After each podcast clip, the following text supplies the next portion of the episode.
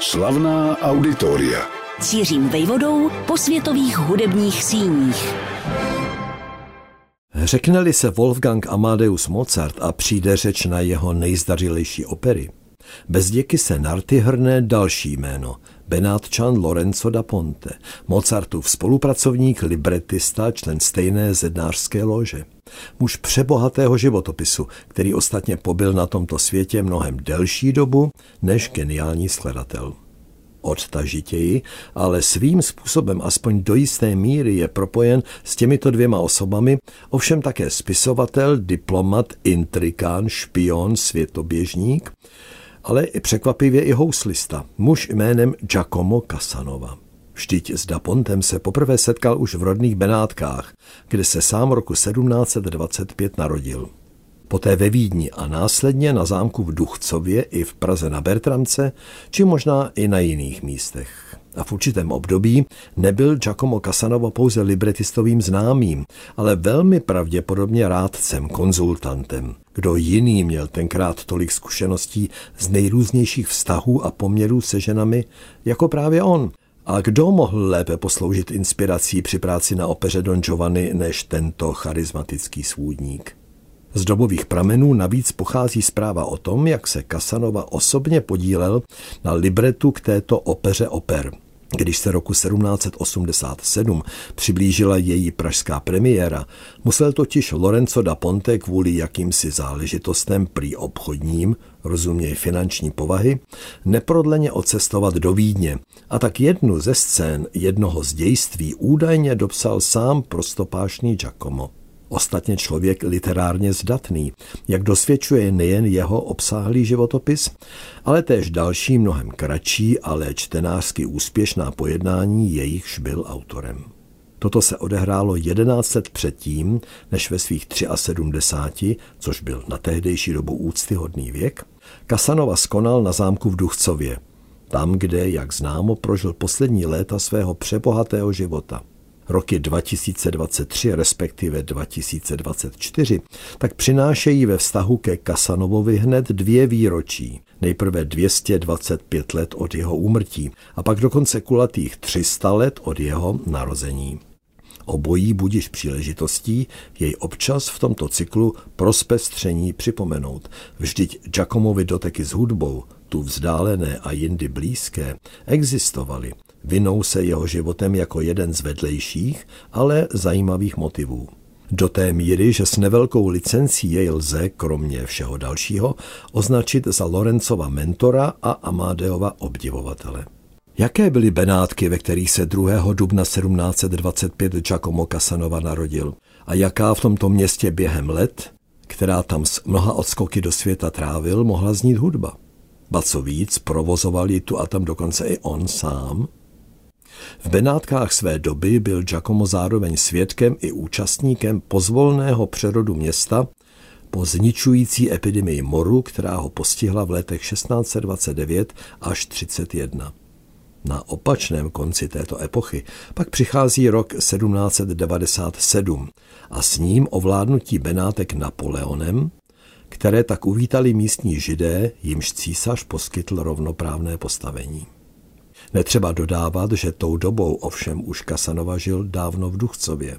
Každopádně se toulával městem na vodě, protkaném kanály a překypujícím mosty, v době, když právě nabíralo druhý dech. Vždyť před náporem moru v něm žilo 150 tisíc obyvatel, zatímco po něm jen třetina. Giacomo pocházel z poměrů, které měly blízko, když ne k umění s velkým U, tak alespoň ke kumštu jako takovému. Jak už to bývá, jistá byla jenom jeho matka, jistá Caneta Farusy, které bylo v době Giacomova narození pouhých 18 let a čekal jí toulavý život, který ji někdy v polovině 18. století, tedy na Prahu jejich třicátin, dokonce zavedl přes Drážďany až do Prahy. Stala se totiž herečkou, o které se samotný Carlo Goldoni pochvalně vyjádřil v tom smyslu, že šlo o, a teď cituji, velice schopnou ženu, navíc překrásně odívanou. Konec citátu. A přece její otec jejímu nejistému povolání velice nepřál. K herectví přivedl Giacomovu matku Canetu její muž, sám herec jménem Gaetano Casanova. Tomu bylo ve chvíli synova narození o deset let víc než jeho choti, neboli 28. Ti dva se ale i díky své roztoulané profesi hodně míjeli, čehož důsledkem byly nikoli zcela nepodložené dohady o tom, že skutečným otcem Giacoma Casanovi byl benátský šlechtic z významného rodu Grimaldiů. Při nejmenším zvláštně totiž působí, že mu pak v některých obzvlášť složitých životních situacích diskrétně pomáhal. Než se Giacomo protloukal Benátkami jako příležitostný houslista zhruba ve věku svých 25 let, mohl ve městě už nasát stopy po hudbě významných italských skladatelů.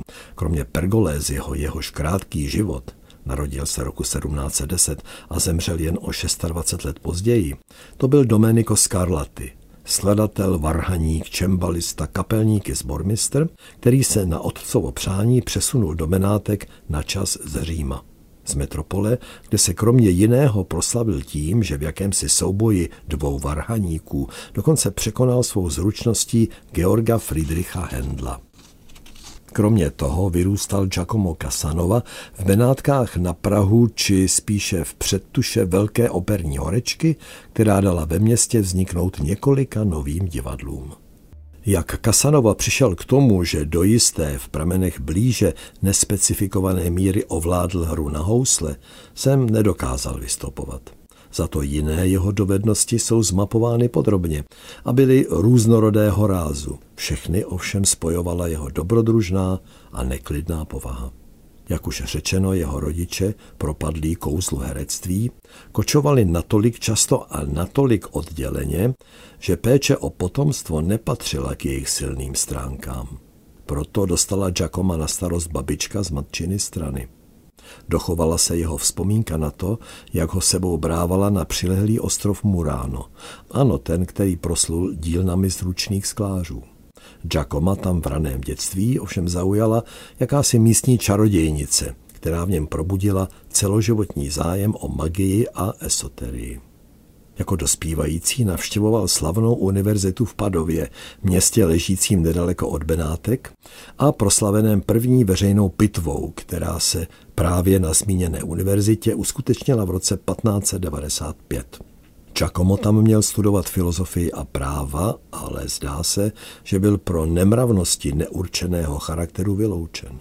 A dokonce ve svých osmnácti, konkrétně od března do července roku 1743, poprvé strávil nějaký čas ve vězení. Prý mírném, jen pro výstrahu. Ta na něj ale zjevně moc nezapůsobila. Co všechno stačil prožít do svých 25, nad tím zůstává rozum stát a není účelem tohoto pořadu na vlnách rádia, zaměřeného na klasickou hudbu, to podrobně rozebírat. Jeho taškařice a vykutálené kousky totiž připomínají spíš potravu pro bulvár. Se ženami nejrůznějšího věku i postavení to ovšem každopádně uměl. Často bývá zdůrazňována jeho schopnost vemluvit se do jejich přízně, spojená nepochybně i s jeho jazykovým nadáním. Pozornost ale v době, kdy lidé zřídka měřili přes 1,70 m, budil i svojí vytáhlou postavou, atakující míru o 20 cm vyšší.